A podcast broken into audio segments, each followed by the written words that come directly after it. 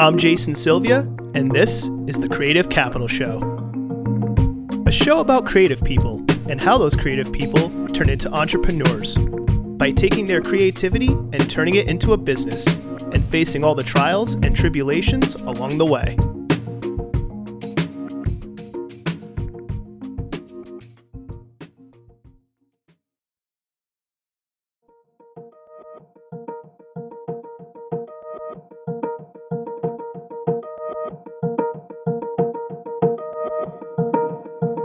When we think of photography, we at times tend to think of fashion magazines, journalism, weddings, or street photography. But how often do we think about photography as a means of self-expression, an artistic medium, a political tool, or a catalyst for change? Well, one person thought about all of that and more. This episode's guest, Kannetha Brown. Kannetha's photographic work is social commentary, self-expression, and at the same time, a reflection of her own upbringing. In this episode, I sit down with Kannetha and talk about photography as fine art, how artistic mediums can bring empowerment, why representation is important, why film must be preserved, why certain photographic formats have a political history, shooting for Rolling Stone, and being an award-winning photographer at the age of twenty-two.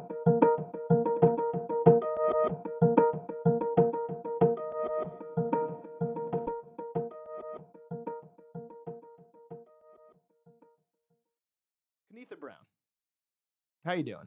I'm great. How are you? It's hot as unholy hell outside. Yeah, I was gonna say that.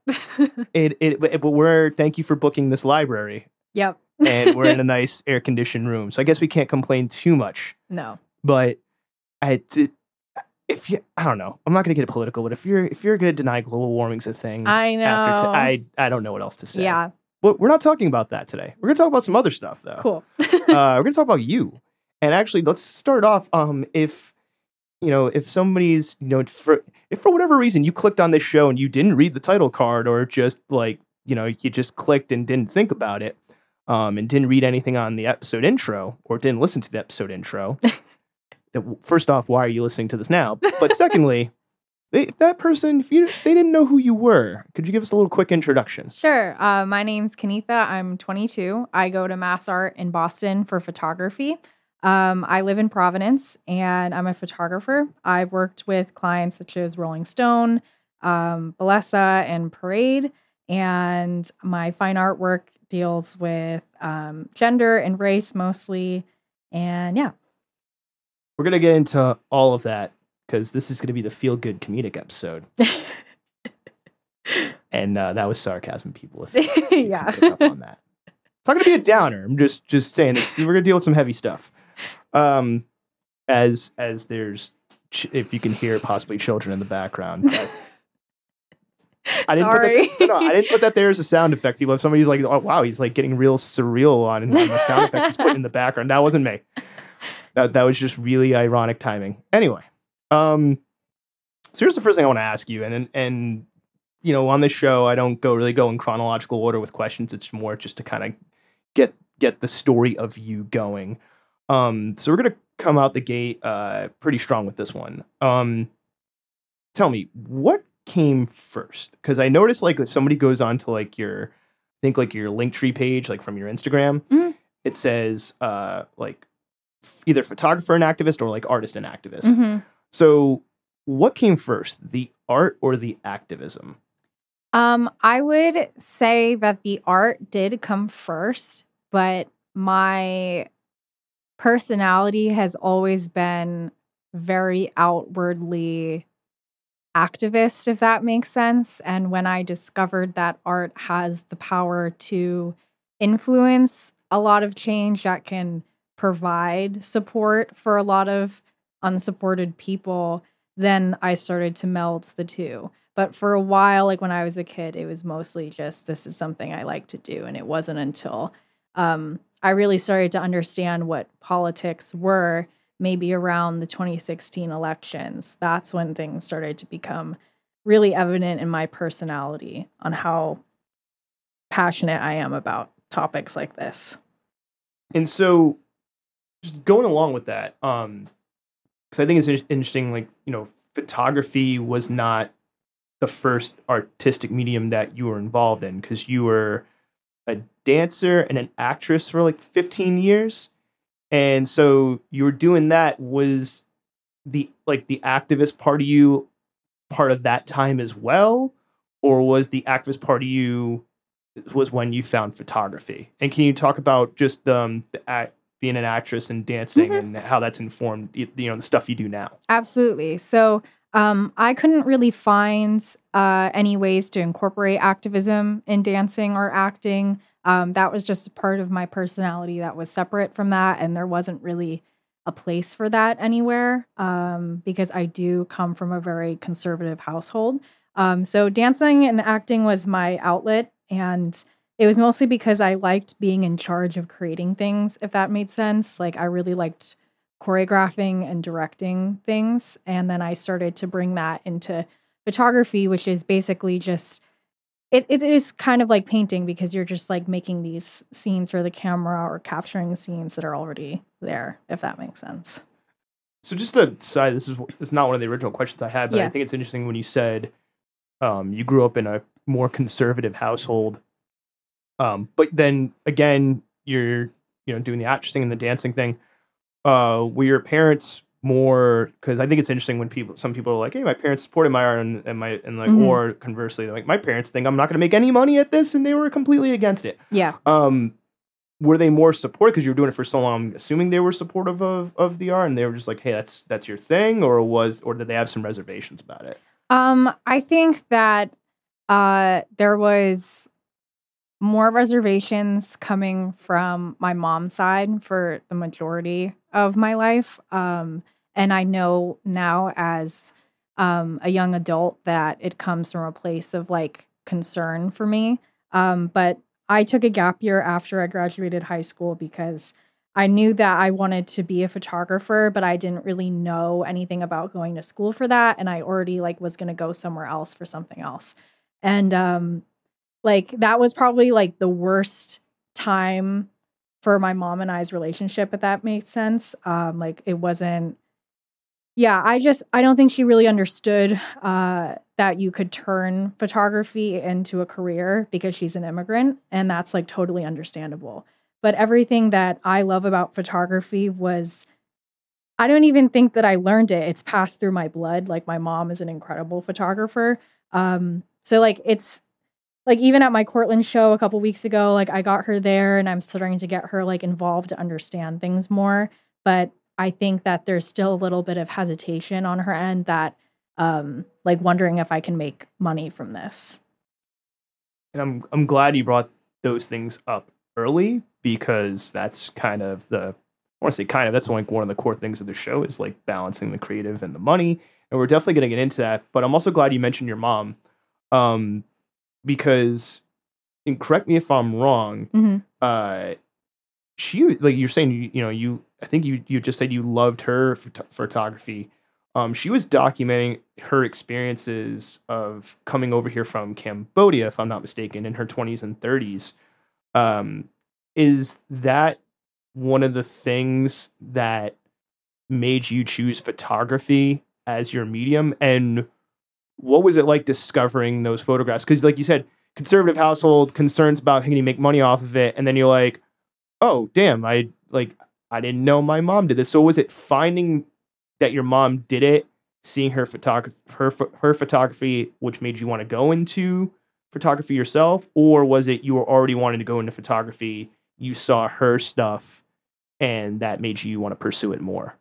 Um, in a way, it was like kind of both, because I didn't like realize until later that I had seen it and that's what I wanted. But for a while, it was just like I was just kind of coasting. I knew that film and photography was like something that interested me. And then as I got older, I understood that it was because um, I grew up surrounded by her photographs. And that's primarily why I got into film photography, was because that's what she was doing.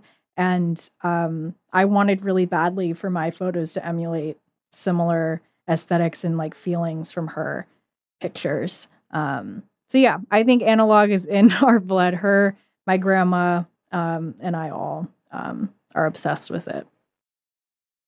So, and you're you're still at MassArt, right? You yes. Graduated. Yeah. Okay. Um, what made you? Because we were you had briefly touched upon this, and I think it was something that is a good segue into this question.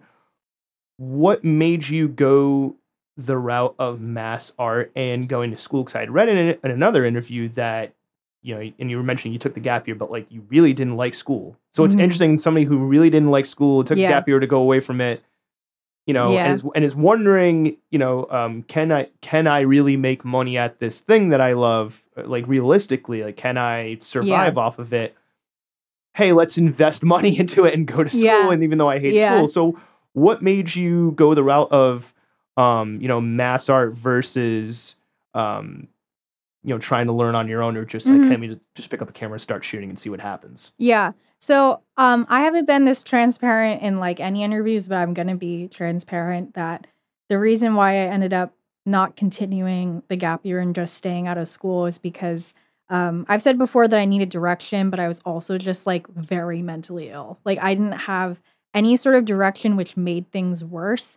And I figured out that going to school was going to pull me out of that mental space. I was fully intent of leaving after the first year because I had this like weird stubbornness to myself where I was like, I'm going to hate it. It's not going to help my mental whatever. And it ended up helping despite half of my um, freshman year being in person and the rest COVID happened and I was home for about a year and a half doing school online. Um, it, Like MassArt ended up like literally being an incredible experience for me. Um, the first year was obviously rough because it's like you don't do photography your first year. You do like standard foundation classes. Um, but I knew that there was connections to be made and things to learn there that I wasn't going to have access to anywhere else. And for some of the jobs that I had, having the MassArt name on my resume was helping, or just having a school there,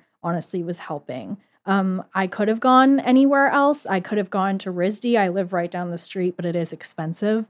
Um, and ultimately, like, MassArt was cheaper. It was more like the people were more down to earth. And I just like realized all of the potential that my art had and like learned what photography even was um, at this school.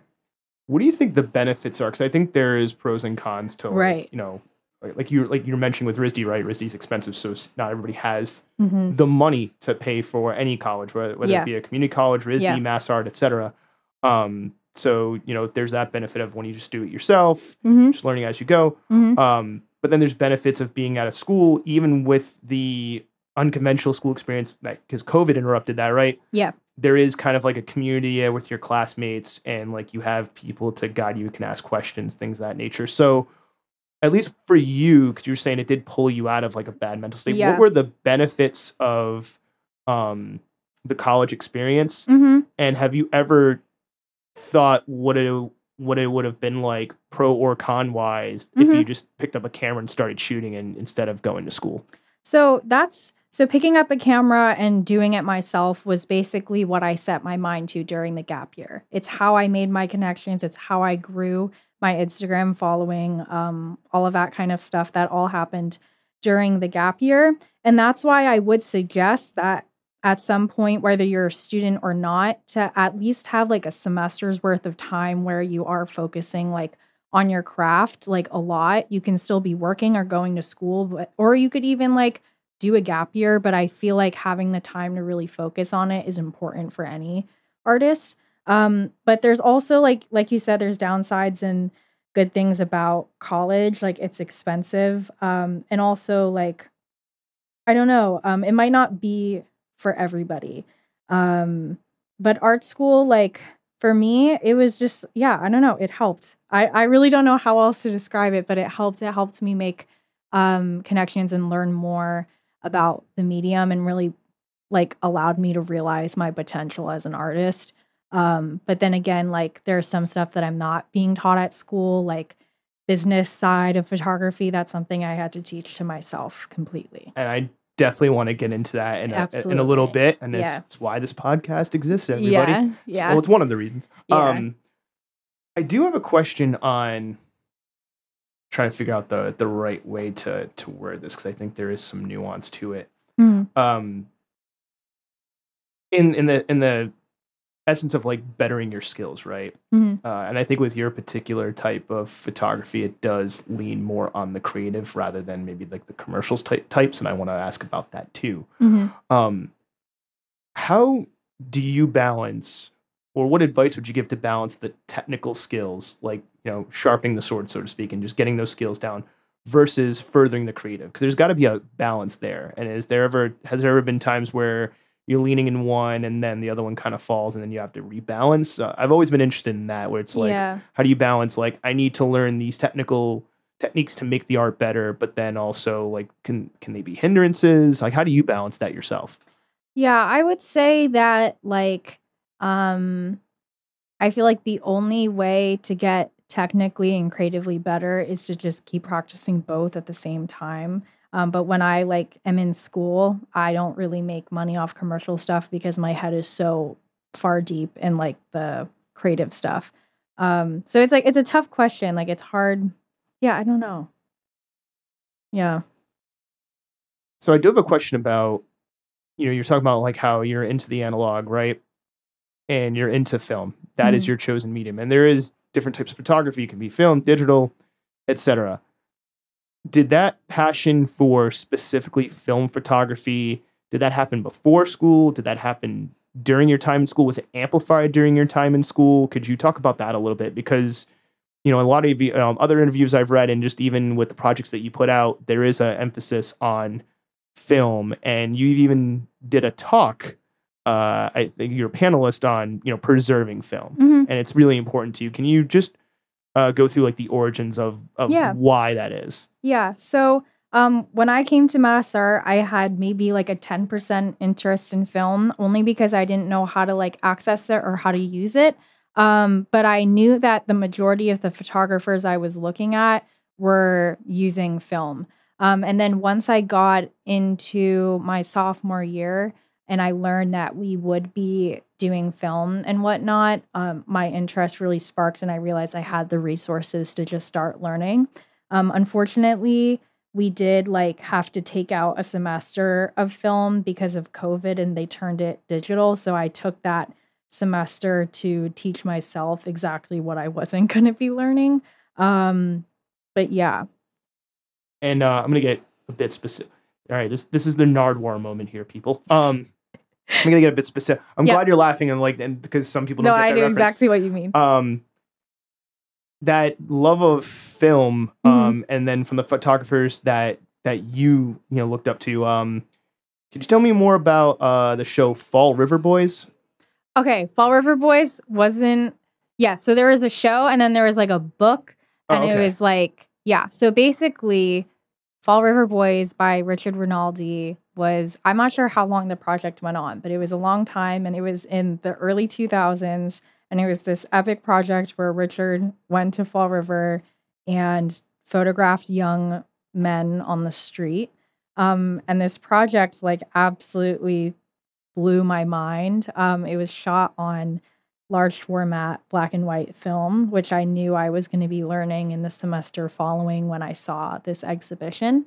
Um, I followed the Fall River Museum of Contemporary Art on Instagram, and I saw that they were showing um, this project. So I like grabbed one of my professors, and I was like, we have to go see this. And seeing the prints um, in real life was incredible. Um, and I just realized that no one was Like there was a lot more representation in the large format film community of white communities. So I was like, we need to get more representation for Asian people in this medium and tell their stories within their own cities and communities. So that's exactly what I did when I realized that I had the power to do that. And there was no time to question my ability. I just like threw myself into it, if that makes sense. And I want to touch upon couple of couple of things you just mentioned and some questions that are going to be further out. Um, one thing I want to ask, and you, when you're saying trusting your abilities and, and pushing yourself into, because I think it perfectly leads to this question. Um, Can you go through either, because uh, I'm curious, was there either like your first exhibition or like your first commercial project or your first paid project? And like, can you walk me through what that was like, just that entire process and that, how all that worked? Um, yeah, I think maybe,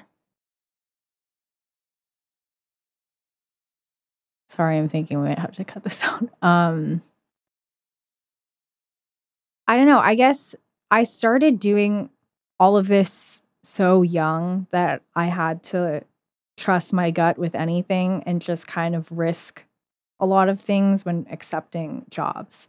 Like Rolling Stone, my first job with them happened when I was nineteen and I didn't like know anything. I just knew how to take pictures. Was that like the first commercial job? Was Rolling Stone? I would say the first big commercial job. I can't like think off the top of my head. Gotcha. But I know that there was plenty of it's a pretty big like, first one. Yeah, like, there's like, yeah, like no big deal. Little, it's just Rolling Stone, you little know? Like brands and yeah. stuff before that, but that was that was a big deal for me, and I just kind of like acted like I knew what I was doing on the phone with them, and then just was like, all right, let's go. Did they reach out to you? Did you reach yes. out to them? Really? They um, reached out to you? How did yeah. how did they find how did they find out about you? All of my huge jobs come through Instagram. Like Instagram hashtags work for me. They work for a lot of photographers. Um, and if you like really specify in hashtags, like where you are and what you do, like Providence photographer, um, it'll be really easy for like casting agents or photo editors to find you. And so quick, quick side question before mm-hmm. I, cause I, I really do want, want you to walk through like just what that whole experience was like, like that first big commercial job. Um, but quick side question, do you think, um, do you think there's an importance on like the way somebody promotes themselves in their work and like the platform they choose? Like, right. Cause like you said, Instagram, which makes sense, um, at least before, who knows now with the way Facebook is running it, but before in its inception, Instagram yeah. was, and still is to a degree. It's getting to look more like TikTok for yeah. better or worse. Yeah. Um, Uh, a social media platform and a way for photographers to put this stuff out. Um, you know, and you have your website and things like that. So just to get a little bit more on the tactical, mm-hmm. um, you know, what made you choose uh, Instagram besides some of the reasons I noted over like maybe a Pinterest? And then like, you know, how did you go about choosing your website and how you structured it and like what you wanted to show and things of that nature? Because I think that is a, a tactical thing that's not everybody thinks about sometimes, no matter what their medium is. Yeah, I think Instagram was the right thing for me because it was what everybody else is doing. Um, I found that uh, the photographers that I looked up to before I even got into all of this use their Instagram as like a secondary or for some a primary portfolio. Um, the cool thing about it, as much as it's like tedious and annoying to deal with, the cool thing is people can like directly contact you and like uh, have all of your work at their fingertips, which is something that people at Rolling Stone or whoever don't have the time to go look up your website and like figure out X, Y, and Z. Like Instagram is really easy for them. Um, and they also can see like who you're connected with and blah, blah, blah. With my website, um, I use Squarespace. It's like pretty typical for a photographer. There's like stuff that I don't like about it, but um, it's like the most standard easy thing for me to use that like I feel like will like uh appeal to photo editors and stuff. Are you looking into like other platforms at all, or are you like watching like what's like, you know, I just made that joke about Instagram looking like TikTok, but it is happening. Mm-hmm. Is there anything in the back of your mind that's like, oh, I have this website and I have this, but I'm gonna have to start like looking at other platforms, or at least thinking about how I'm gonna like port stuff over, or is that not mm-hmm. entered your head yet? Um TikTok was like on my mind for like two seconds. And then I just kind of realized that like not not to be harsh, but I do feel like TikTok has the ability to skyrocket artists into the spotlight that haven't worked nearly as hard as the rest of us, to be completely honest. Um, and it's frustrating. So I just kind of realized like TikTok photography accounts, like they do Uh, allow photographers to get a lot more jobs and exposure. But at the same time, like it's not really where I want to be getting the work that I want, if that makes sense. or like the work that you're trying to get yes. is um is not maybe not there. At least yeah. not right now. Yeah. Um it's gonna lead into another question I have. But uh go back to what we were saying, that that Rolling Stone being that first big commercial job, can you just walk through the entire process? And I mean from like they reach out to you, mm-hmm. what were those conversations? What, what, what were those like? How were you feeling? How they explained the job to you? What information you had to give them going through the job, and then how did you get paid? Like that mm-hmm. whole thing. If you could walk through that, I think that would be, I think that'd be a good story there. And I think that'd be beneficial yeah. to anybody listening to this. Yeah. Um, it's definitely like, I think just the, the name of the client puts a lot more stress on it than it actually like was, if that makes sense. Like it was really easy every time that I worked with them. Basically, I got an email from one of their photo editors. Um, she asked if this is the one thing that you're going to get when you do editorial work. They'll ask you the week of if you can come in and do the the shoot. Unless it's like maybe for a cover or something, you might have a little more leeway in time. Um, but I'm pretty sure every single time I've worked with them, it's been two days before, a week before, the week of, whatever. Um, but I got contacted, asked to hop on a phone call, um, discussed basically what they were looking for.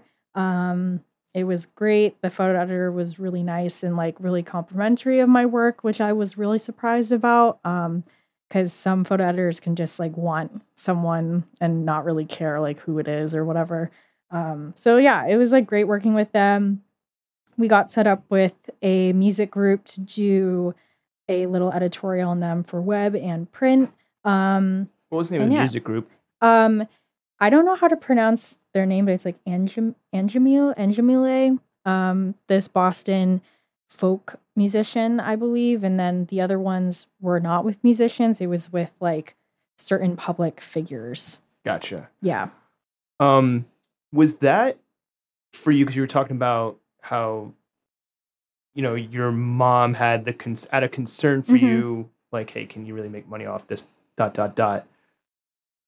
Was that that first big commercial, like Rolling Stone reaching out to you? And then, um, oh, real quick, how did yeah. you get paid? Like, did you have to oh, provide yeah. them like, um, or did you have to set yourself up as like, uh, as like an L L C or a contract, or how did you go about uh, that? Did they did they tell you like, hey, we like, are you an L L C or are you a general contractor? Like, what is so they can pay you correctly? Yeah. Um. Every job that I've had has been just me being an independent contractor. It's basically like any other job. You get like the W nine or whatever. Um. Some jobs I've had, they like have me input my information into a system and I get paid Um, through that way, but it's it's really just like a regular job. It's either direct deposit or you get a check, and that's that's it. If that and answers it, are you paid like weeks after the shoot, or yeah? That's the annoying thing about freelancing. It's usually net thirty, so you have to wait for a little while for the check to be processed and then for it to arrive. So like you know you have money coming in, but it may yeah. it, may, it may be after yeah. like it may be after when the bills are due, so you got to like balance yeah. that out. Yeah. Gotcha.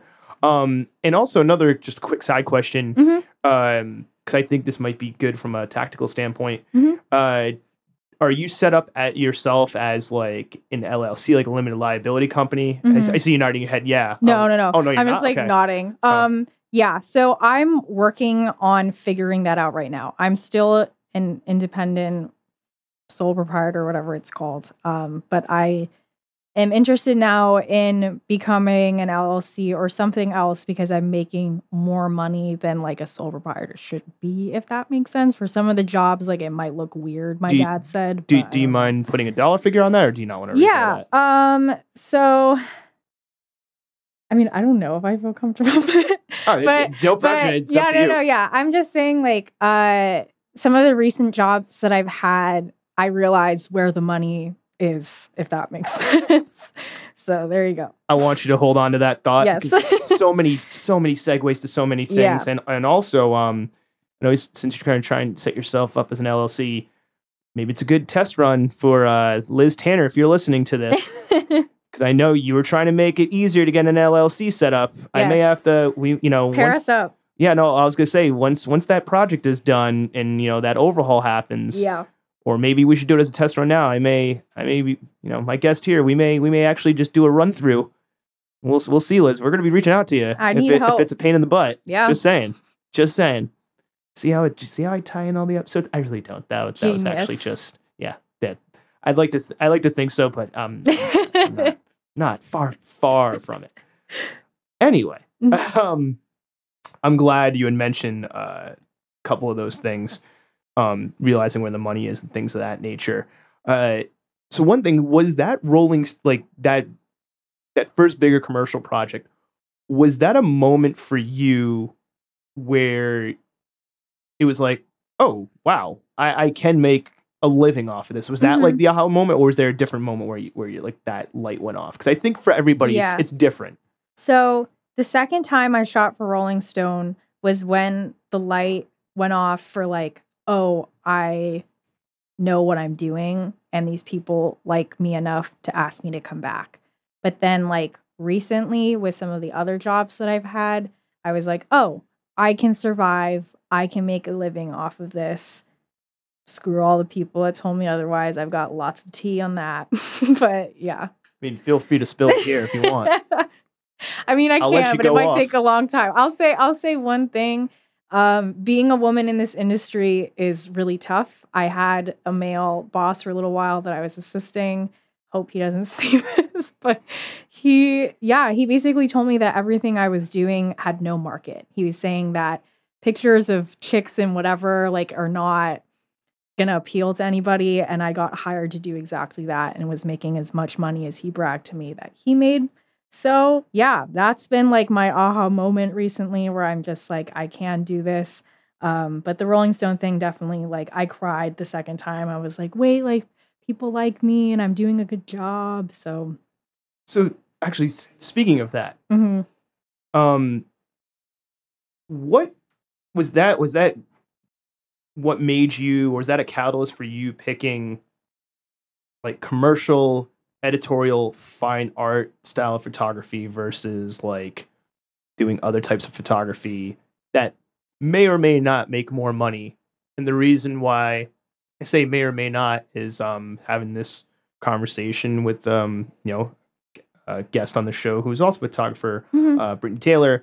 And it was interesting, you know, um, hearing her, you know, information and opinions on things like these higher ma- these higher end magazines, these really like nice yeah. fashion mags, like, you think with the prestige of that name, like they're paying no, the photographers no, this crazy no. amount of money. I did not get paid that much at and, Rolling Stone. And, and, and yeah. so like, and, and like it's a like a lot, but not a not enough. But it's not like what maybe the general public would perceive, because it's just like they hear that name, like like a Rolling Stone or a yeah. Vogue, which I think you shot for. for yeah, right. Yeah. And so it's interesting that, like, you know, public perception. Oh, you must be you must be you know just like you got the bag, right? And it's like, nah, it's not really like that. Mm-mm. So.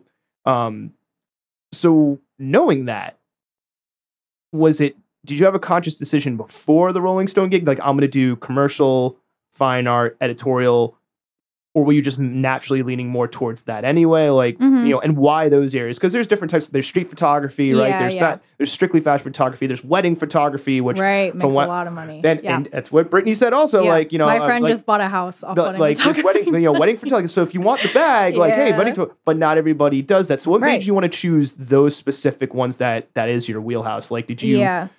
before, or did you kind of more just like naturally evolve into that? Um, I think it was like a natural evolution because it was like what people wanted my style of work for.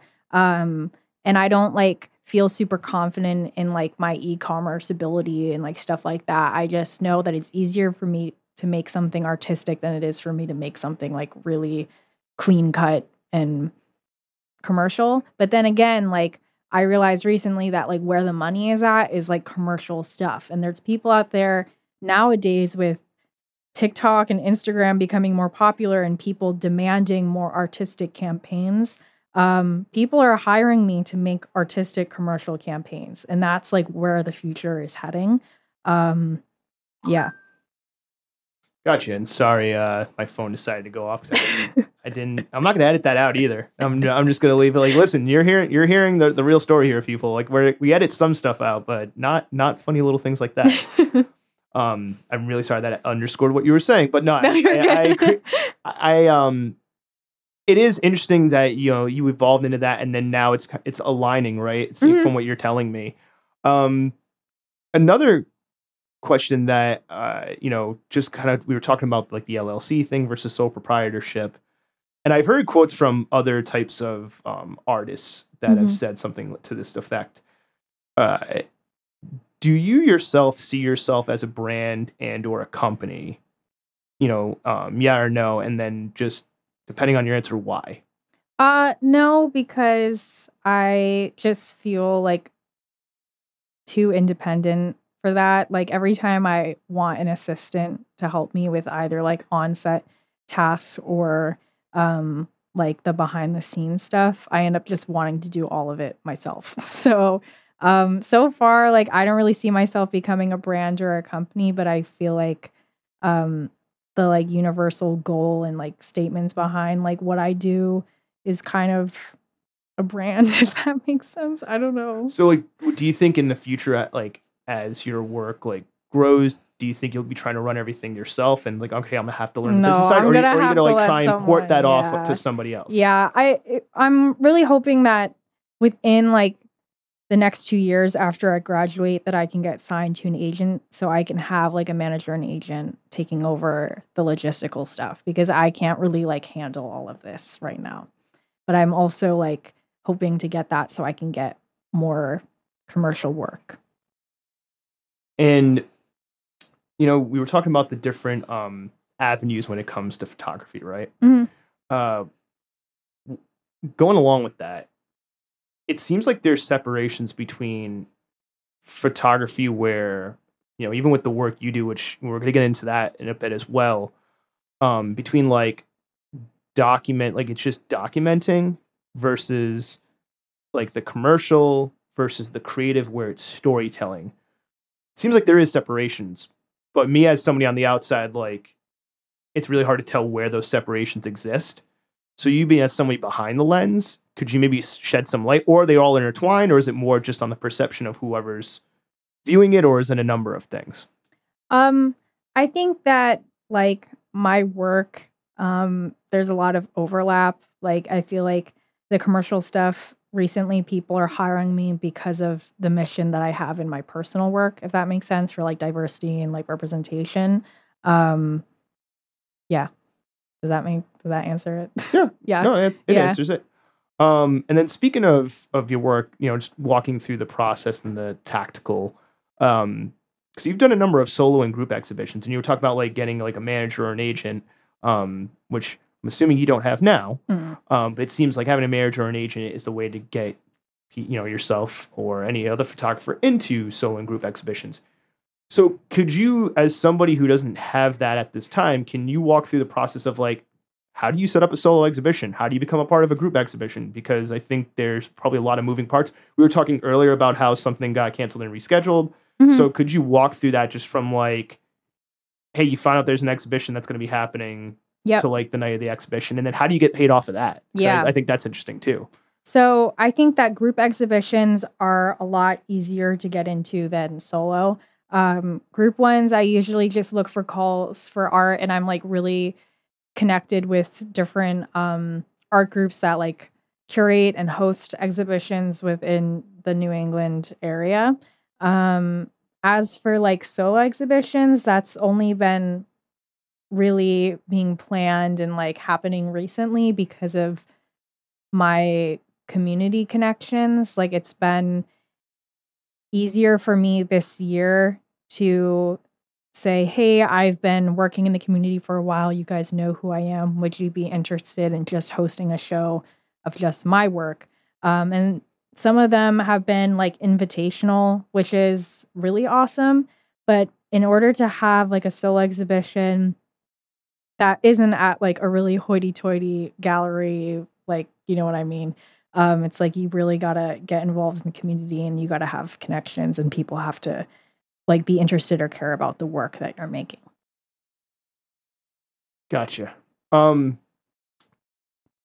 going along with that, right? Because you have a very, you know, we were talking about like what came first, the art or the activism, right?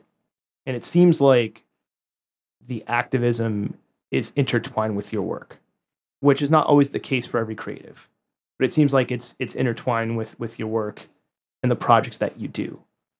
was that something from the onset, or was that more of an evolutionary thing as well? Um, I think it was an evolutionary thing. I think maybe for like a year and a half or so, I was just taking pictures to take pictures the way I liked. And then um, maybe my second year doing photography, um, I realized that I liked working with women more than I liked working with men, just because of like a safety thing. And then from there, my work started to deal a lot with like gender and sexuality. And then from there, it started turning into me feeling the confidence to finally like explore a really hard issue in my life, which was um, like ethnicity and race. So that's like kind of where the work has evolved. And um, I'm going to hold on a couple of those things there because it's going to lead into other questions I have.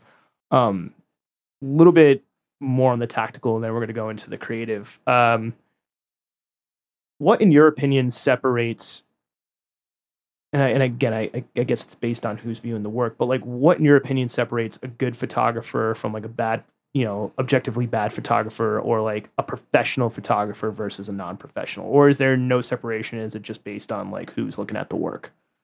Um, I think like for the good versus bad question, I feel like a photographer who pays too much attention to their equipment and the technical side are missing out on what makes actually a good photograph.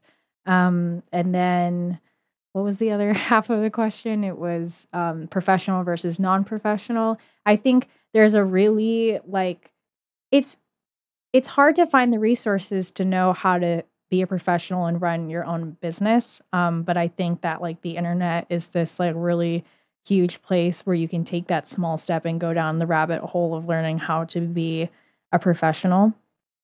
But yeah. And, you know, um, a couple of things. One, when it comes to that, you're saying focus on the technical and things like that. Like, I know you have like your, your preferences for gear, like everybody does. Right. Mm-hmm, mm-hmm. Um, you know, especially cause, uh, you shoot on medium format film, and I want to get into that in a bit too.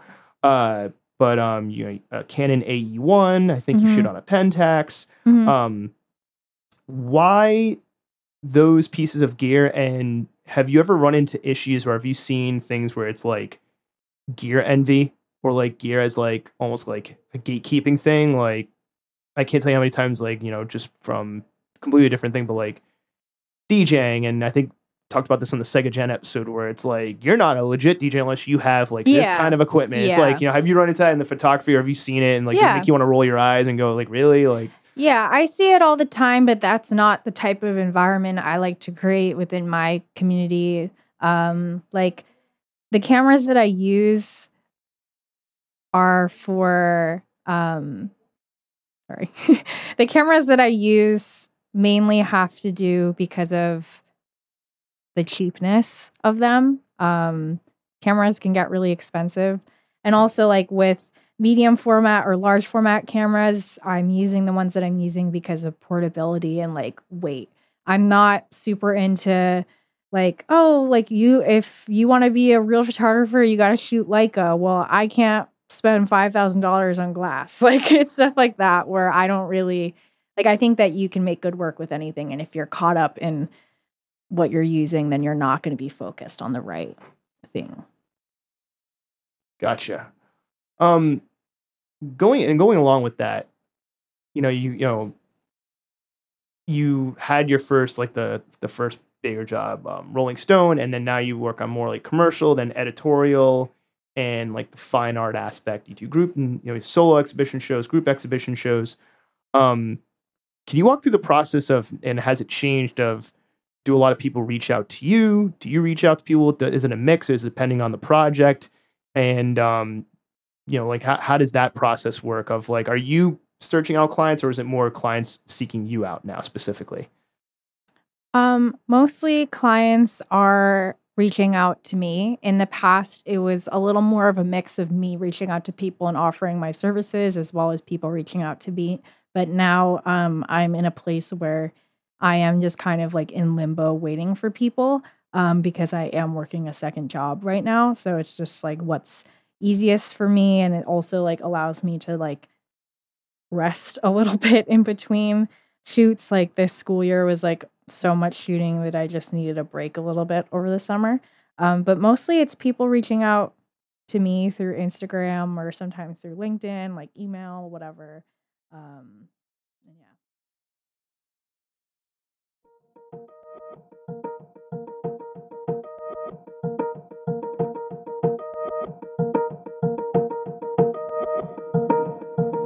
Going with your gut.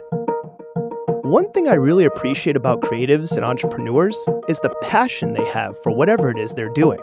And Kannetha definitely has a passion for photography as both an art form and a means for social commentary. So much so that she knew she would earn a living and that her style of photography had a market, even when her own teacher told her that market didn't exist. She knew something her teacher and others didn't. She knew that the market was going to catch up to her and her style of photography, and now it's paying dividends both financially and critically. So when it comes to creative work, when it comes to your business, sometimes you just know. Sometimes you just need to go with your gut.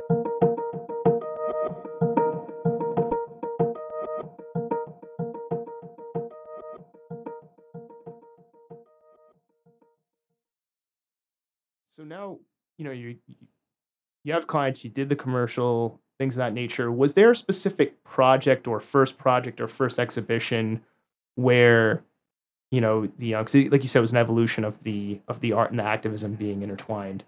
Was there a particular like point where that started? Meaning, was there like a first exhibition or a first show where it's like, hey, this is a topic that I want to shed some light on. This is a topic I want to talk about. Um, you know, I'm going to do this because these are things that are important to me. Was there like a first show or a first exhibition or a first um, project that you can speak to that, where that happened, and what and what was that like? Um, I would say it's mostly been me looking at other people's shows or like whatever that really oh, okay. got me into it. Like Richard Rinaldi's show, or just like at MassArt, we're really lucky. Every week or so, we have practicing photographers come in on Zoom and talk to us, and like a lot of those photographers that I've been exposed to talking about photographing within their own communities and shedding a light on those narratives um, has inspired me to make what I wasn't seeing. You know, you're starting to to intertwine the activism in your work, um, taking on projects, taking on jobs that, or taking on things that allow you to express your views, you know, and what you want to see through your medium. And you mentioned representation. And I think that's, you know, it's, it's important, but it's interesting that, and you may have a differing opinion on this, but I want to get your opinion on this. Is there, do you think there's a reason why there's a focus, even like the general public, on representation now? And what do you think is happening now, whether it's your specific community or just different communities in general, where like representation is more of a part of the conversation now than than years ago, whether it's in photography or whether it's in other mediums? Yeah, I would say that there's like, the first thing that came to my head was like what we commonly see in like the media with like commercial advertising. There's been a lot more, um, more requests for representation.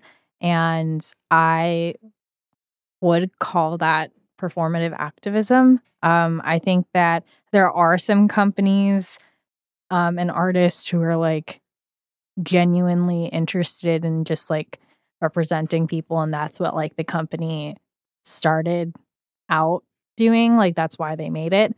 Um, but I would also say that like there's plenty of other companies that have just recently hopped on the bandwagon because they know that um, after what's happened recently in the past, like three years with um, like just human rights in this country, I think that a lot of companies know that there's pressure on them to appeal to people who want representation, because now like representation is trendy, if that makes sense.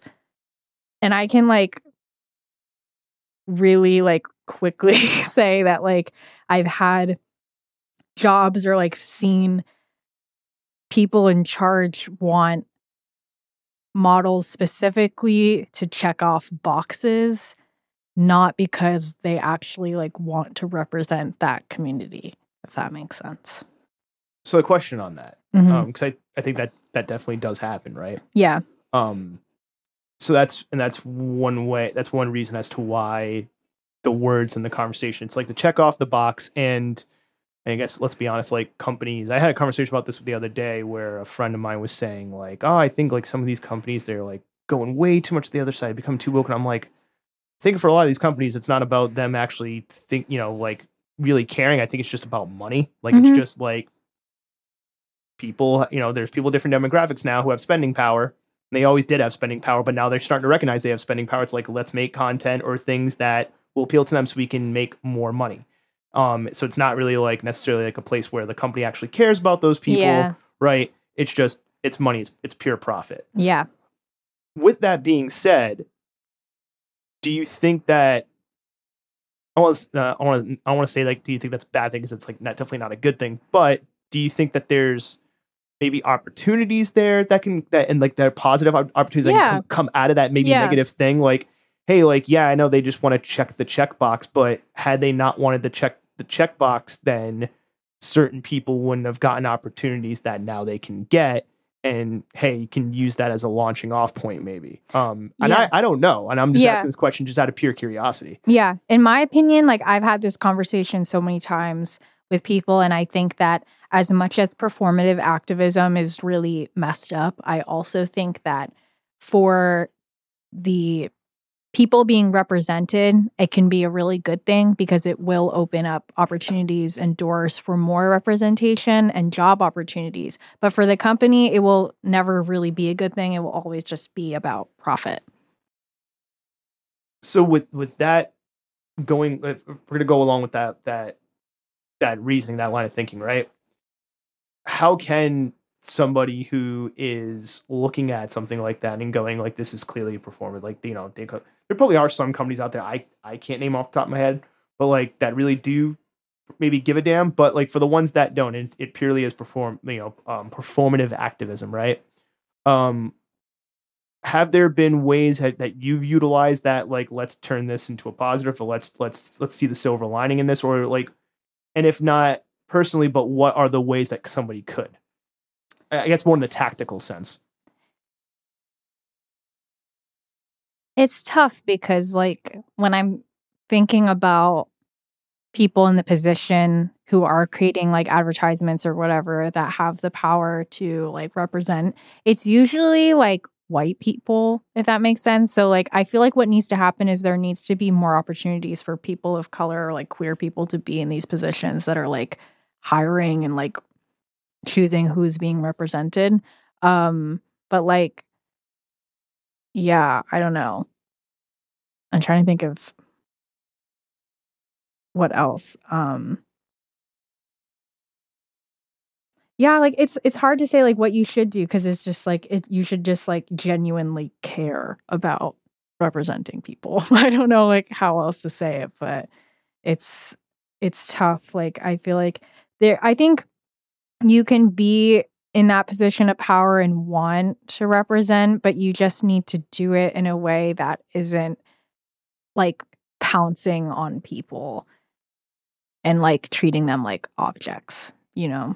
Do you think maybe it could also be maybe not the people within the company, but the company itself?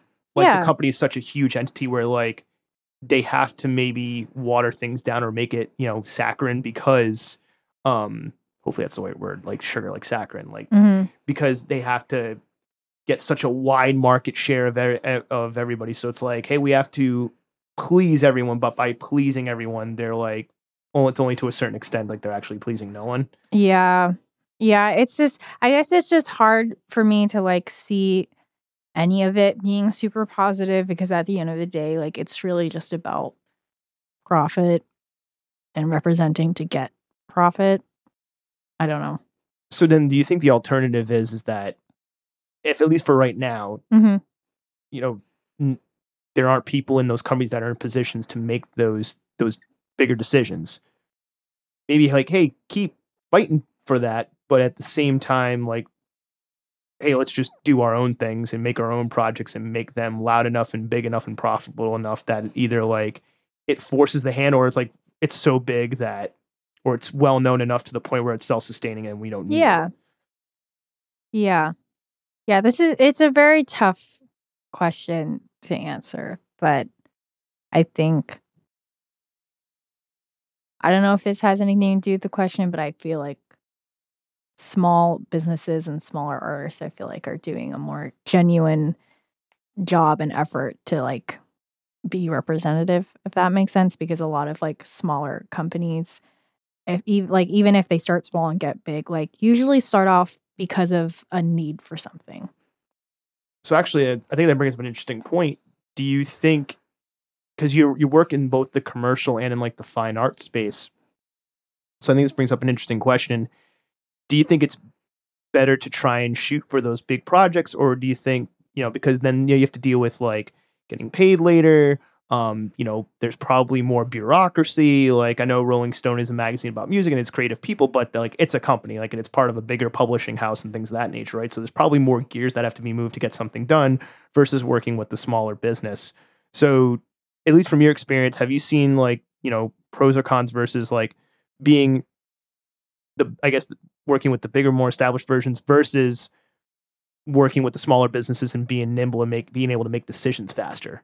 Yeah, I think that working with smaller companies or magazines or whatnot is always easier because, as you said, like there's less um, in the way from you getting like what needs to be done. And um, despite usually those jobs sometimes paying less, like I feel like it's easier for you to connect with people on them as well. But with the bigger commercial jobs, like it can be really tempting to just wait around for those to happen. But I've noticed that with some of the bigger or like really well-paying commercial jobs that I've done, those have been the ones where there's been the most really messed up problems on set that have to do with working for an institution, which is like you said, like this giant bureaucracy that's going to come with all of these other problems of like hierarchy and like not actually caring about the campaign itself, but rather like the money that the campaign will make. So touching on upon something um, that you were talking about before, because I think this this flows into my next question. Um, you were mentioning how you liked working with women, Uh, with females, and how you wanted to capture um, the female, you know, perspective, the female body. And I've seen that in a number of different um, pieces and exhibitions and stuff in your work, uh, which is amazing, by the way. Thank you. Welcome. Um, because the photography has traditionally been, you know, male dominated. Yeah. So two-parter. One, do you think that a male photographer can capture the the female experience accurately and not have it be in a way that's like negative? Is that possible? No, I don't think it's possible. I think you can only make work about an identity that you have yourself. Like, I feel like you can make work about communities that you don't look like, but you won't be able to like like photography, cameras, whatever, like all of that is an extension of yourself. It's an extension of how you see.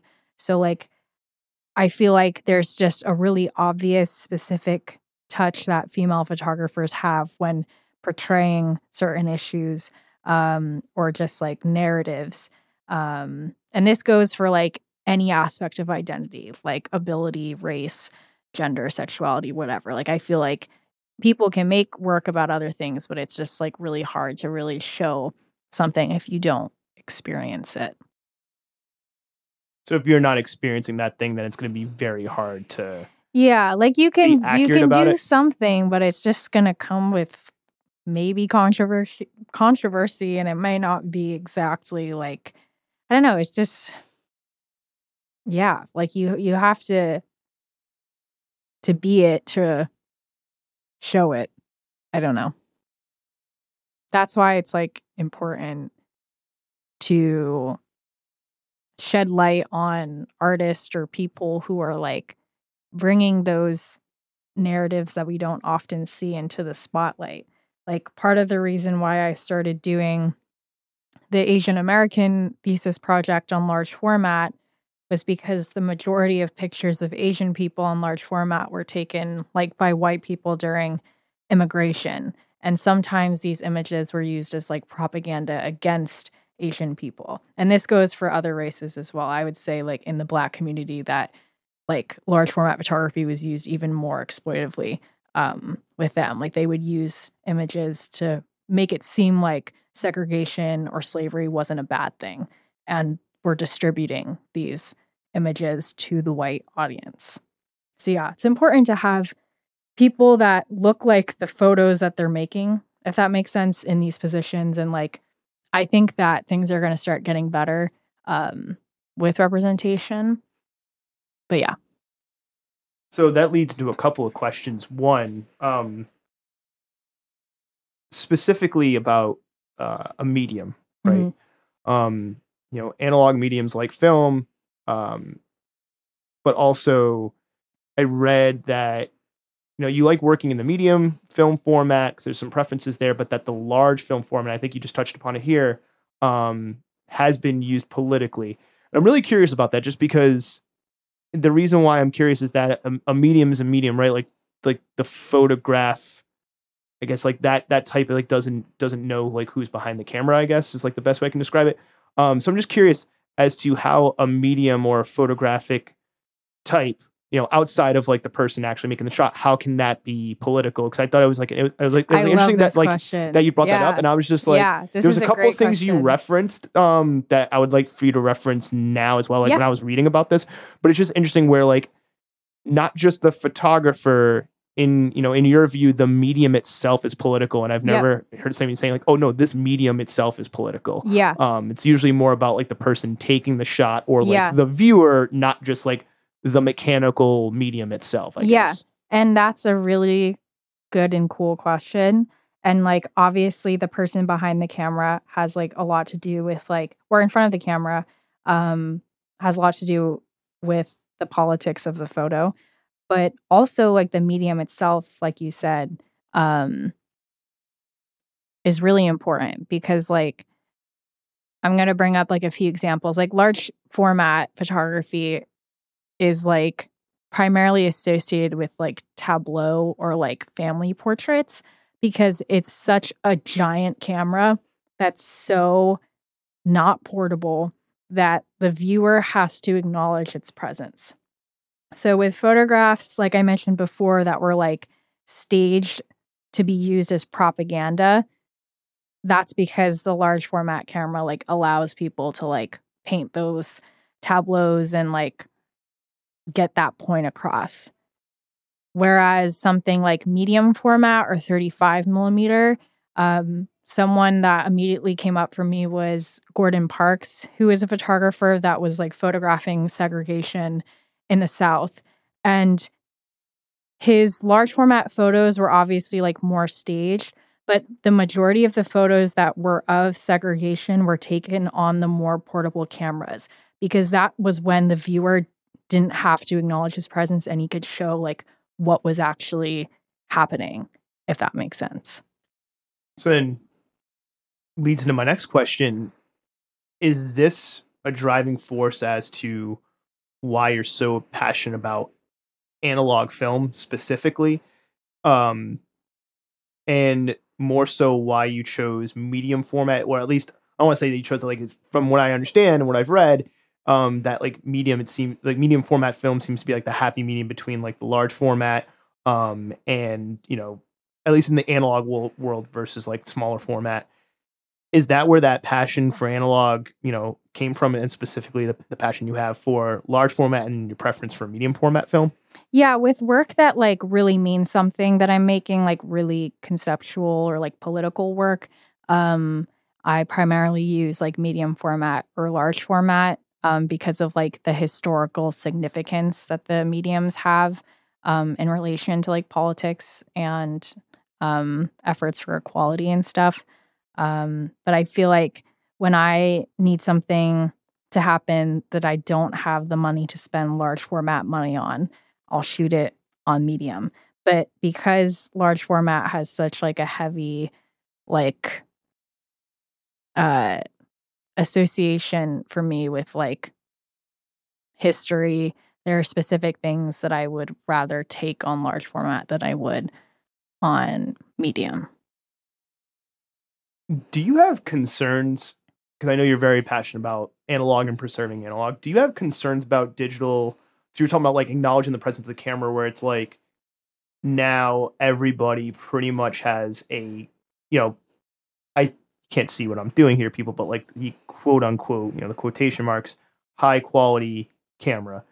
And I'll, you know, there's been beautiful things that have been shot on an iPhone or on a digital camera.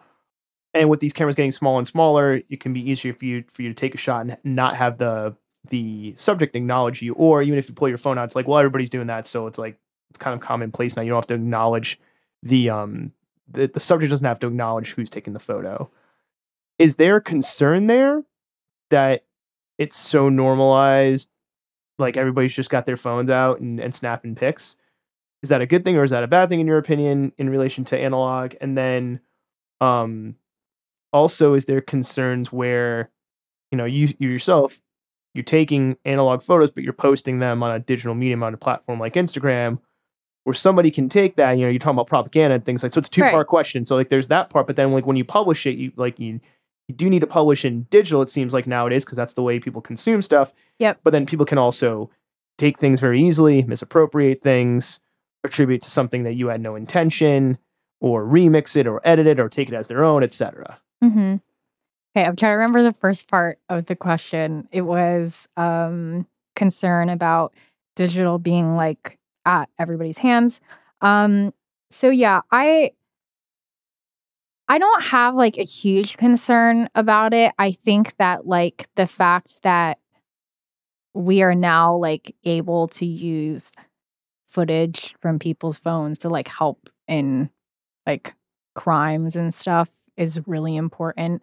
But like also sometimes like now everybody's just like recording everything and like posting everything about their lives. And sometimes I myself like I Instagram like came about when I was like twelve, so I've grown up with this. And it's like um I think that sometimes myself I even feel like my online presence is more my real life than my real life is. And it's like weird. Like I don't feel like that all the time, but there are some times where I'm just like so absorbed in that. And I like don't remember that that's not what life is. Um, but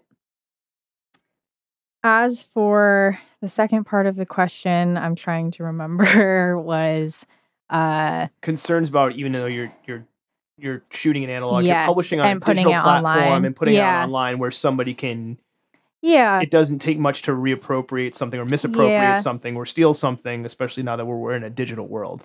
I'm not as concerned with appropriating than I am with response to stuff that you put online. Um, like I know the integrity of my photograph, so I'm not like concerned if someone like takes it or like tries to do something else with it. But like the main thing that I've seen that can usually be a good thing, but is scary when you see the bad side of it is like when something like causes conversation and like you see like how fucked up people are in the comments, I guess. Like when I was making work primarily about like gender and womanhood, um, the amount of crazy comments I would get on photos that were like so like beyond misogynistic, just like straight up like messed up, like what the hell is going on? There's a lot of that, and that was like really frightening. But it also like inspired me to see how important photography is because it like starts conversations like that. But I guess that's where the internet is like scary because like I feel like nowadays like there's so many white supremacists everywhere, like all over the internet, and it's like, oh my God, like what is going on? And they have the power to like post things and like not get it deleted. And they like, also don't seem to work jobs. Yeah, it's like they don't seem to really do anything except like be crazy. So it's just like horrifying Um, so that's that's where I'm like a little worried, but yeah. So going along, like you you stated, you know, seeing these crazy comments, seeing things from like white supremacists drives you even further. Yes. To use pho- photography as a storytelling yes. medium and tell the stories you want to tell. Yes. Um, which leads to my question, if you could dive further and talk about this project, uh, the I want to make sure I got the title right, The Americans? Yes. Okay. Because uh, I'm looking at some of these pictures now, and I did see the exhibition at Cortland Club, the pop-up, mm-hmm. which was great. Um, can you talk about more just the ideation of that, how the idea came about, um, you know, what inspired you to put mm-hmm. this together, um, w- you know, how you're getting funding for it, because I know there's a yeah, GoFundMe, yeah. um, the work that's going into it, and just more...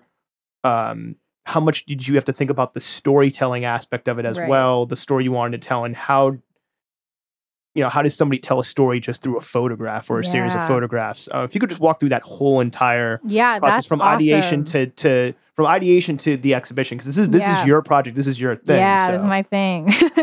um, yeah. So I, I would say that it started with Fall River Boys, me seeing that era last summer. I saw that and I was like, hey, wait a second, these were shot on large format film. And I think that I'm learning how to use that in the coming semesters.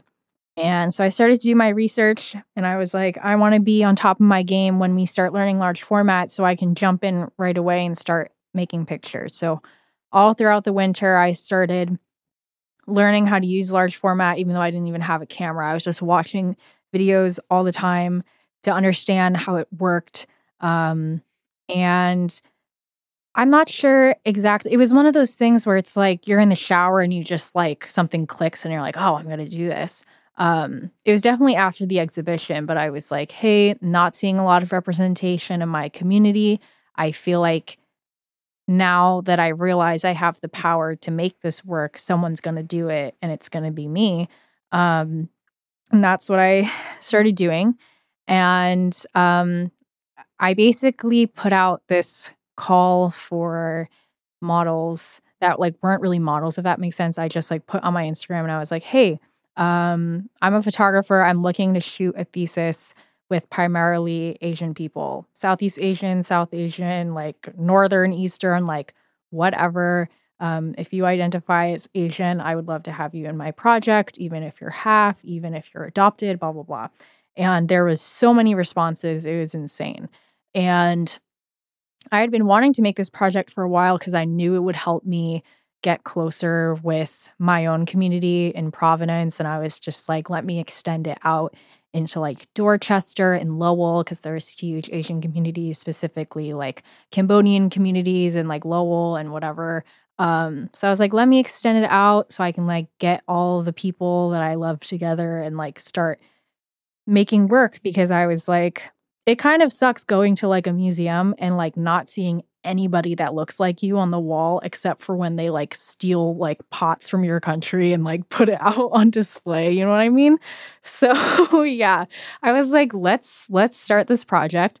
I made this giant Google form and I started making like Excel spreadsheets of like who was where and Um, what their ethnicity was and what was their connection to their family and um, immigration and like their culture.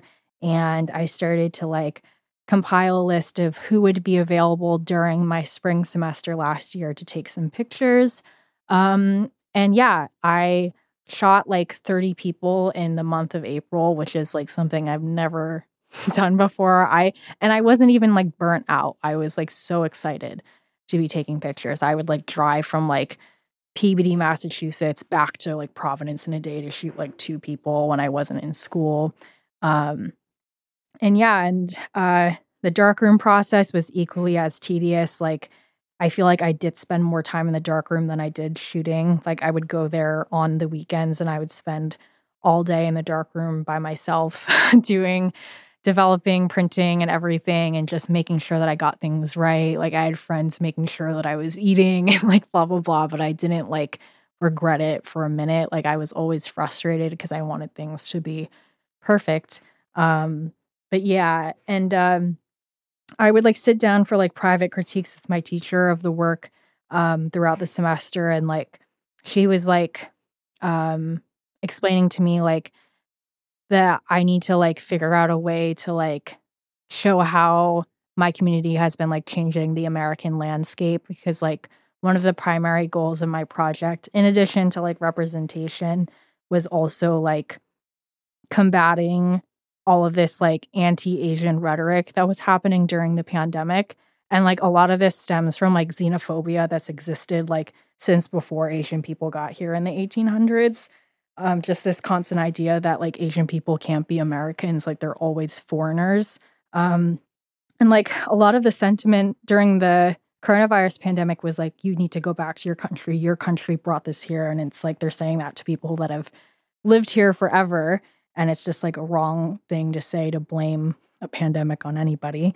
But um, yeah, so that's where the sentiment of the project was also coming from. And I started thinking, how can I show what the Providence Asian community has been doing? And like, they look like people that you see every day on the street. Like, who do I know, like, fits that profile? Like, stuff like that, where I've just been going around and photographing. Um, and yeah, like sometimes it would be like me setting up a scene, or sometimes it would be like, hey, um, it's Buddhist New Year on this day. I'm going to go to the temple, like stuff like that.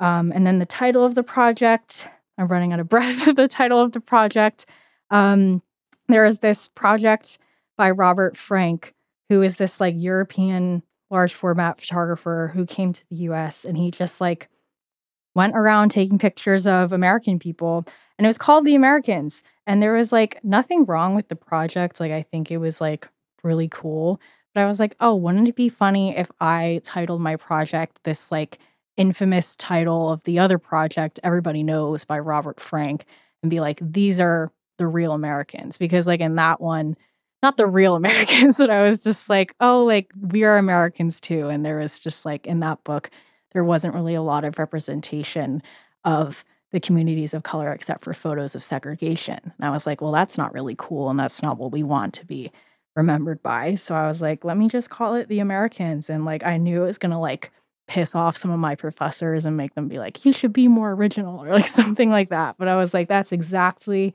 what the project is about. It's about like bringing my community into this photo canon. And like, I was like, what more is this photo canon than like The Americans by Robert Frank?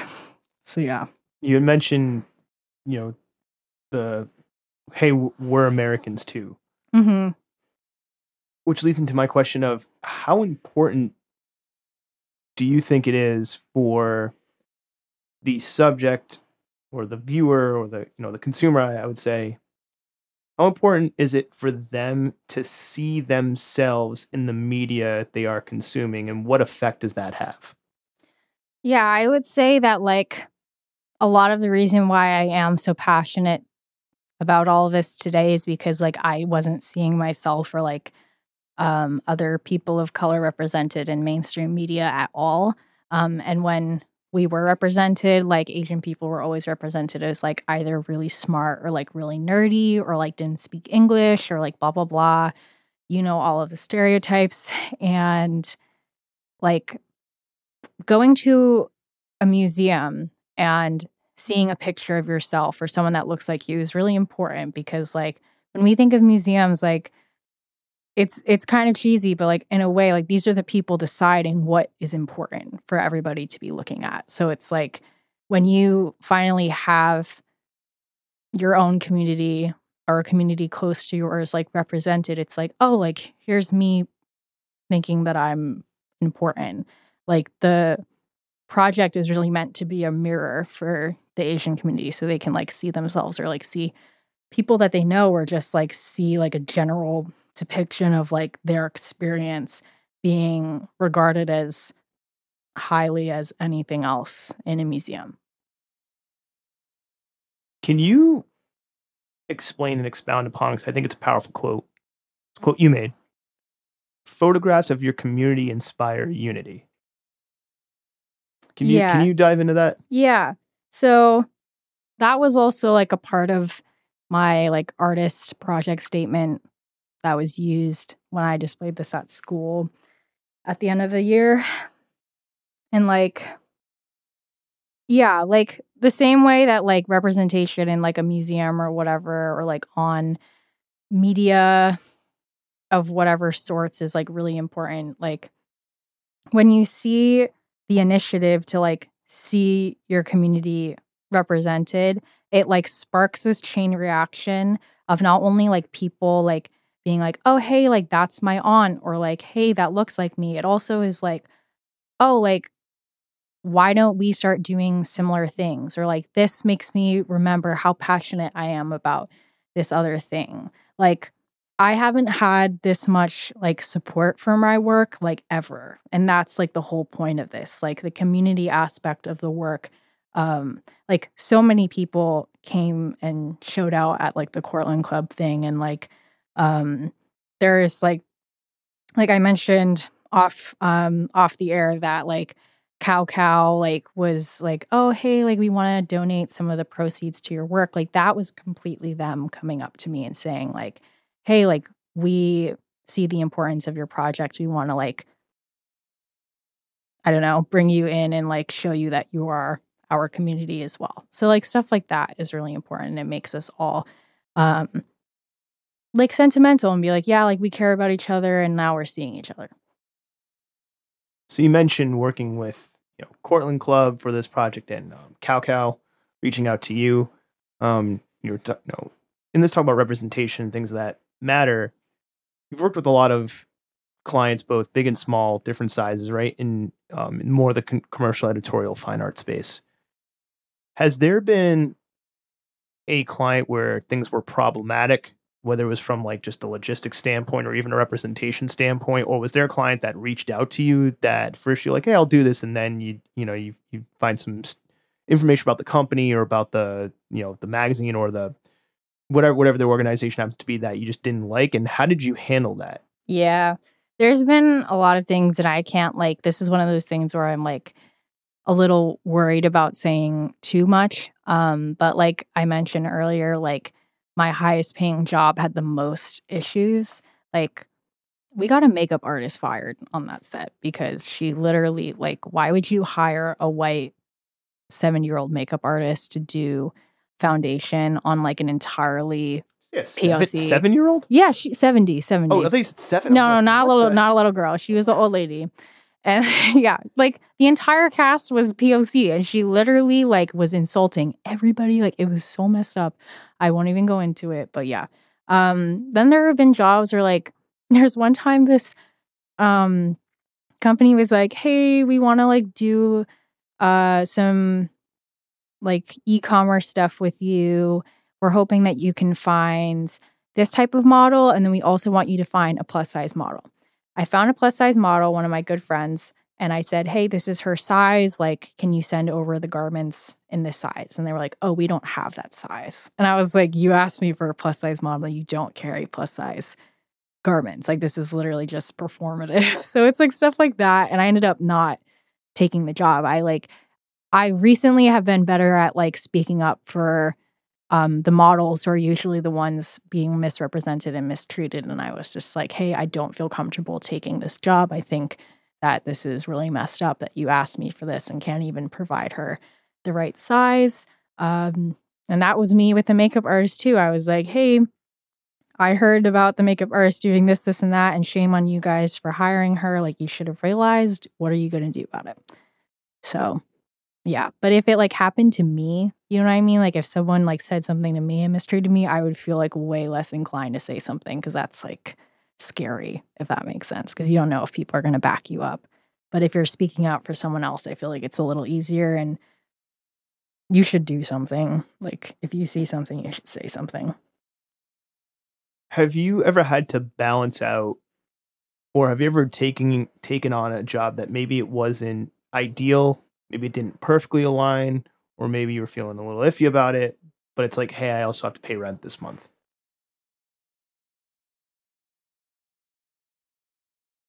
I don't think so. Like, I try to make the most out of everything. Like, even if it sucks, I just, like, try my best. But I don't think anything has really sucked. Like, sometimes like I have to like bear through a shoot that's like really overstimulating and like people aren't listen listening to me, but I'm just like, yeah, I guess that's a situation where I'm like, I gotta pay rent and I'm already here. So yeah. One thing I've noticed is you received a number of awards. I'm just gonna go through uh, gonna go, go gonna go through these real Thank quick. Thank you. Um six of the best Asian American photographers in twenty twenty-two from the Photographer. Hopefully yeah, I'm saying that correctly. Like that. um Let's see. And like, and also editorial interviews with other magazines. Uh, let's see. Uh, featuring Global Girlhood, um, you know, Women with Film Wednesday, the eleven best commercial photographers in Providence from Peerspace, um, Photographer Spotlight um, from the C Word magazine. I think Vogue has like an editorial page or something like that that they featured you in. Um, let's see. Uh, the eleven, eleven Gen Z Asian American photographers capturing the complexities of being A A P I. Um, sorry, I don't have the. Oh, being A A P I today from Very Good Light. I was reading that wrong. No, you're good. Um, my notes. Um, then there's also uh, Subvert Magazine, um, and then I think Her Campus, uh, Artist to Watch. So very early in the game, you already got a number of accolades, awards on your belt, big Ooh. commercial projects with yeah, like and definitely Yay. you deserve to celebrate. um, you know the Rolling Stone project, right? I think I'm trying to remember. I, I'm trying to remember the saying. I think I think the saying. I, I could be misquoting this, and if I am, uh, uh, apologies to anybody who no, knows like good. the technical quote. Uh, the idea of flatten your heart, meaning you don't get addicted to the highs, but you don't get addicted to the lows, and you try to keep an even keel. Is there any one particular award or accolade or interview that you were like, oh wow, like this is amazing? And if so, which why did that one stand out more than the others? And then the second part of that question. Um, how do you keep a level head, and how important it is to keep a level head that you don't, I guess you don't feed into your own hype? Yeah. I'm going to answer that one first. I am like so self-conscious about my work still. Like I, I think also because of my age, um, I feel like really underestimated. So I underestimate myself. I never feel like a single thing on my C V is like legit enough to like get me what I actually want. Um, So it's pretty easy for me to stay down here. And I'm not saying like I'm like super mean to myself. I'm not mean. It's just like I think I'm just still at this point where I'm like, it's not exactly enough yet. And I don't think anything ever will be, which isn't really like a healthy mindset, but I, maybe it is. I don't really know. Um, but the second part of the question, or the first part rather, um, recently, I got this award from the MassArt Liberal Arts Department, which was the, help me out, it was it's on my website somewhere. It's the intercultural.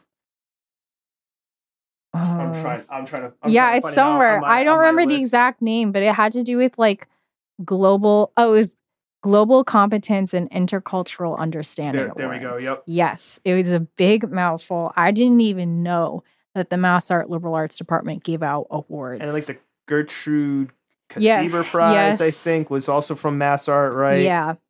So the one from the Liberal Arts Department was like such a shock for me. And it was like my most like treasured thing that I've ever gotten, because um, I have taken two classes with the professor that um, awarded me this. Um, the first one was this history course called like Lenses from the Past, which is basically teaching everything that they lie to you or hide from you in American history. So it was like this really impressive course that like opened my eyes to everything that I was suspicious of. And the second course I took with him is like the highest level course you can take at MassArt, which is like a summative elective. And I took it on the Asian American diaspora. And that's ultimately like the class that helped me get this award. Like it was just, yeah, it was an incredible experience. And just to be like honored for my contributions to the community, like in an academic sense, in addition to like my art, was really, really um, flattering for me, because it just like made me realize how important what I'm doing is and that my voice means something. And just to have like a teacher recognize me and nominate me for it was just like really nice. So I want to, um, because you're mentioning professors, and I think it leads into this question. Um, you have started teaching. Yeah. At A S two twenty. I haven't yet. Next Tuesday. You're about to, though. Yes. Okay. Yes. Um. So I think so. It's going to maybe rephrase my question a little bit. Uh, how did that come about? What made you want to teach? And I guess, actually, first off, explain what A S two twenty is to anybody listening yeah, yeah, who knows yeah. what it is. Um, so A S two twenty is like a lot of things. Um, I first knew about it, and primarily people first know about it as like a music venue in Providence. Um, but they also like have different classes for enrichment, like dance classes, music classes. But they also have art classes. Um, and they I think do. They have like a gallery space. They do an exhibition. They do. They um, have like the A S two twenty galleries as well. Um, but yeah, like they also have art classes. They're for youth and adult programs. Um, and they teach like all sorts of stuff. Like, I don't even know, like everything you can think of. I feel like they have someone teaching it, whether it's like a full class or a workshop. Um, but one of the people in my project, um, Alex Suk, um, who's also Cambodian, he is, I believe, the creative director for the youth programs at A S two twenty. And I was like, wow, your impact is really important. Do you want to be in my Asian American project? He was like, yes, and you should come by and maybe teach a class. And I was like, oh my God, like that's a great idea. So he's doing some summer courses right now with the kids. And he was like, hey, you should introduce these like Gen Z kids to what large format photography is. And I was like, oh my God, like that's such a great idea, but it's going to be a task. So next Tuesday and Wednesday is going to be our first course, and we're going to be like showing them like what large format is, and like I'm mostly showing them like um B I P O C photographers that use large format, because it's mostly B I P O C um Providence teens. And yeah, just showing them how to use the camera, and like they're going to be taking photos of themselves, and hopefully like they'll like get super into it, because I know some of them were saying that they wanted to shoot film. That's why they brought me in. Um, but yeah, hopefully they bring me back for more classes, because like recently I just was like, I really like teaching. Like it wasn't, I literally refused to be a teacher for so long. And now I'm just like, maybe I'm going to go to grad school and get a master's so I can teach. Um, cause yeah, I was realizing like, there's like not a lot of people that look like me that are like photo teachers either, either, excuse me. Um, so yeah, I don't know. I like working with kids. I was going to go to school for elementary ed. So I was like, this is a great opportunity to see if this is what I want. Um, in addition to the commercial stuff, because that was the main um, interest of mine. But yeah. So just wanted to ask, you know, so you haven't taught yet, yeah. but you had to put like, um, you had to put curriculum together yeah. and like format together and like how the class is going to flow and things of that. Right. Um, Is there anything you learned from just like, oh, I have to prepare and like now I have to teach? Like, is there anything you learned? Is there anything that made you reevaluate the way you did things? Um, not really. But the way that I'm teaching is exactly the way I wish large format photography was taught to me. Because like the way it was taught to us was, here's the camera, here's how you load the film, go figure it out. And with large format, you can't do that. Like you need to learn about what this camera even does and like how it works and the history of it. And it was really like sad that like I feel like everybody missed out on learning that. Um, so that's like kind of what I've learned in making this curriculum, is like how much um, it would have been better to learn about all of this stuff. But um, yeah. Is there any... This is going to sound like an odd question, because just, just in relevance, and this is not me being ageist, people, so don't at, don't at me, anyone, okay? I'm just saying yeah. that, you know, being twenty-two, is there anything you could have told your past self? So, so you're laughing, because that, that's why, that's it's a little bit of no, an odd question. No, I have a past self. Only be, oh, I have a only past been on the self. Earth for, for X amount of time. Yes, mini Kannetha. This is, this is, this is me making fun of myself, people. I'm old, nah. all right? I, I literally got gray hair, so it's, it's fine, it's fine. Kannetha, you can call me old. That's fine. I didn't notice until you said that. So, I mean, that's good. But if there's anything you could have told yeah. your, your past self, you could have told mini, mini Kannetha yes. uh, ab- uh, about just this journey or a take, or anything, I guess, you could, you wish you could have told your past self, or anything you wish you could have changed or done differently. Um, I feel like recently... I've realized that I, all of the like negativity coming from like within the house about what I was doing. Like, I feel like I was not really realizing that it was coming from like a place of concern, and that the more I hide away what I'm doing, like that's such an integral part of who I am.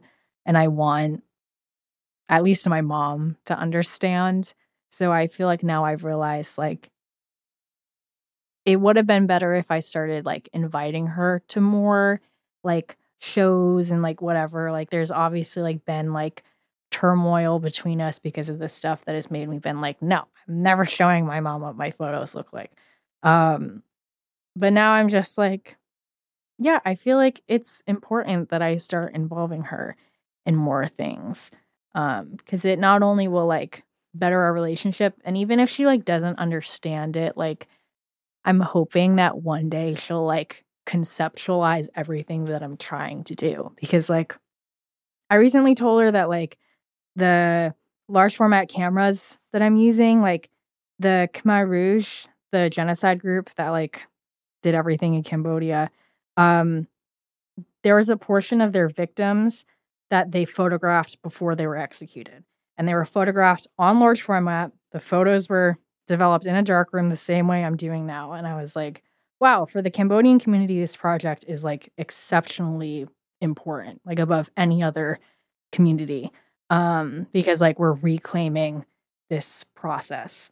And so I was like trying to explain that to her, but all I got back was like, okay, over text, because she doesn't like understand yet. So I'm hoping that like the more I get her involved, at least like with seeing this project like blossom, she'll start to like understand the importance of photography and like what I'm trying to do, because it is really important. What do you think the general public doesn't realize, whether it's about maybe the technical aspects of photography, the running the business side of photography, or just maybe your projects, representation? What is, what do you think that maybe one thing or multiple things, however you want to go about it, the general public doesn't realize about what you do that you wish they did? Um, it's hard because I feel like I have a list of things, but like the first, feel free to go through them.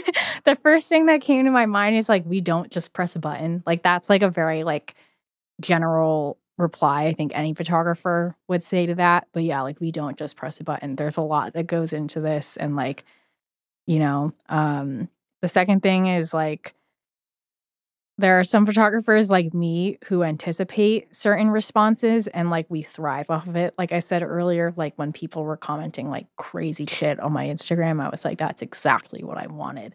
And it's like this weird thing where it's like we are really smart, and photography is like a social commentary. So it's like we kind of anticipate a lot of things, and like we're watching you and we know what you're going to say about it. And like that's something really interesting about it. Um, but yeah, I guess the last thing is that photography like does have the power to like promote change for a lot of things. Like photography, even in the sense of like videotaping, like has really helped a lot of like legislation and like whatever get passed here in America, um, whether it's with like racial justice or like climate justice even. Um, like how are you going to know that the Amazon is dying unless you have a photo of it, you know, like stuff like that. Dream projects that you would want to do. There, are there any like that's like, oh, like it would be a dream to work with this organization or yeah. this group or to do this kind of thing? Um, I don't have like anything super specific because I'm like just kind of waiting, and I don't want to like get my hopes up for anything. But I'm really hoping that at some point, like I get to shoot a cover for a really big magazine. Like I've done like inside stuff within the magazine, but I've never had like a cover that I was like paid to do. So that's like what I'm really hoping for soon. Um, for a while, my goal was like to go to L A like after I graduate. But now I've had this like weird epiphany where I'm just like waiting for anything to happen. And I'm thankful for wherever life takes me in the next year. So I'm just kind of like coasting right now. But yeah, it would be nice to have a cover within the next, we'll say five years, to give me some leeway. And anything coming down the pipeline or any future projects that are yeah. coming up? Um, so I have the A S two twenty thing next week. Um, right now, I'm not sure how long it's on display for, but you can see one of the pictures from The Americans at P V D Art Club. It is for sale, but don't buy it because I want to keep it. I was going to say, why should people not buy it? I don't know. Hey, go look at this thing. I really like it. Don't, don't buy it. Don't buy it because I want to keep very it. Counterproductive. Only, only if you check the criteria that I want, you can buy it. But, what is the criteria? Is it a checklist now? Um, if if you're Asian, you can buy the photo at P V D Art Club. But yeah, that's another thing. Right now, I'm creative directing and photographing for the Women Project headquarters, which is like a um, pro-choice group in Providence that's been leading all of the Very protests. Very familiar with that um, yep. that group as uh, my best friend Tammy Brown. Oh, about, yeah, yeah, and also former f- former guest on on this show. Awesome. Well, yeah, so I'm working with the Women Project right now on a billboard, so y'all will see it up in Providence soon. We did have to reevaluate the billboard because of what happened a few weeks ago, but yeah, we're working on that to put some more pressure on our government. Um, but yeah, that's pretty much it for the summer. Um, I'll hopefully have some like more formal large-scale exhibitions of The Americans so people can come see it, so like, keep up with me on social media to stay tuned for that. That being said, we're at the we're at the end. Cool. We're at the end of the show here. Yay! And, thank um, you. And uh, as as is tradition on the show, usually I'm against tradition. I think it's just like dead people's baggage and get over it. But I think I created a decent tradition, and I didn't even create it. I stole it. Uh, I stole it from Hot Ones. Um, you know, it's the it's the end of the show. We're going to you know, leave off with, um, you can say or promote, not that you haven't said yeah. anything you wanted before, but you can promote, plug, say, leave out whatever you want. So this is just no questions. This is just an open mic. The floor is yours. Go for it. Um, I mean, that's pretty much it. Like I said, I'm hoping to have some more opportunities for people to come see my work. I've had a couple messages about, hey, when's your next show? I couldn't come to the last one. I really want to see your project. It's important. Um, if I don't have anything and you're like dying to see it in person, I'm open to people honestly messaging or emailing me to show some like in-person prints. Um, but I'll just like plug my socials. Um, my Instagram is Kannetha with two A's, K A N N E T H A A. And my website um, is in the link of my Instagram bio. It's w w w dot kannetha brown dot com. And yeah, that's, that's, I don't have many socials. So I think that's it. Well, with that being said, Kannetha, thank you for coming on the thank show. Thank you for having me. Uh, thank you for just talking about your experience and just everything about that goes behind the scenes, you know, it being behind the lens in your photography and your work, which is amazing. I, I thank went to the, you. Thank I went, that's, that's how we met. We went to the, I went to the Cortland Club show because I wanted to check it out. Thank um, you. I appreciate that. Yeah. Honestly, folks, please follow her, check thank out her you. work, um, go see it in person, even yes. better. Um, just, you know, I guess don't buy that particular picture. yeah. yeah. But other than that, you know, buy, buy the stuff and support. Just not that one, but yeah, like anything else, buy it, support. Thank um, you. Because uh, because honestly, it's it's it, it's amazing. Thank so you. thank you for coming on. Thank you. And until next time, everybody, keep on creating. And that's it for this episode of The Creative Capital Show. Thank you for listening, and a special thanks goes to this episode's guest, Kannetha Brown. The Creative Capital Show is hosted, recorded, edited, mixed, and produced by me, Jason Sylvia. You can listen to The Creative Capital Show over at our website, creative capital show dot com.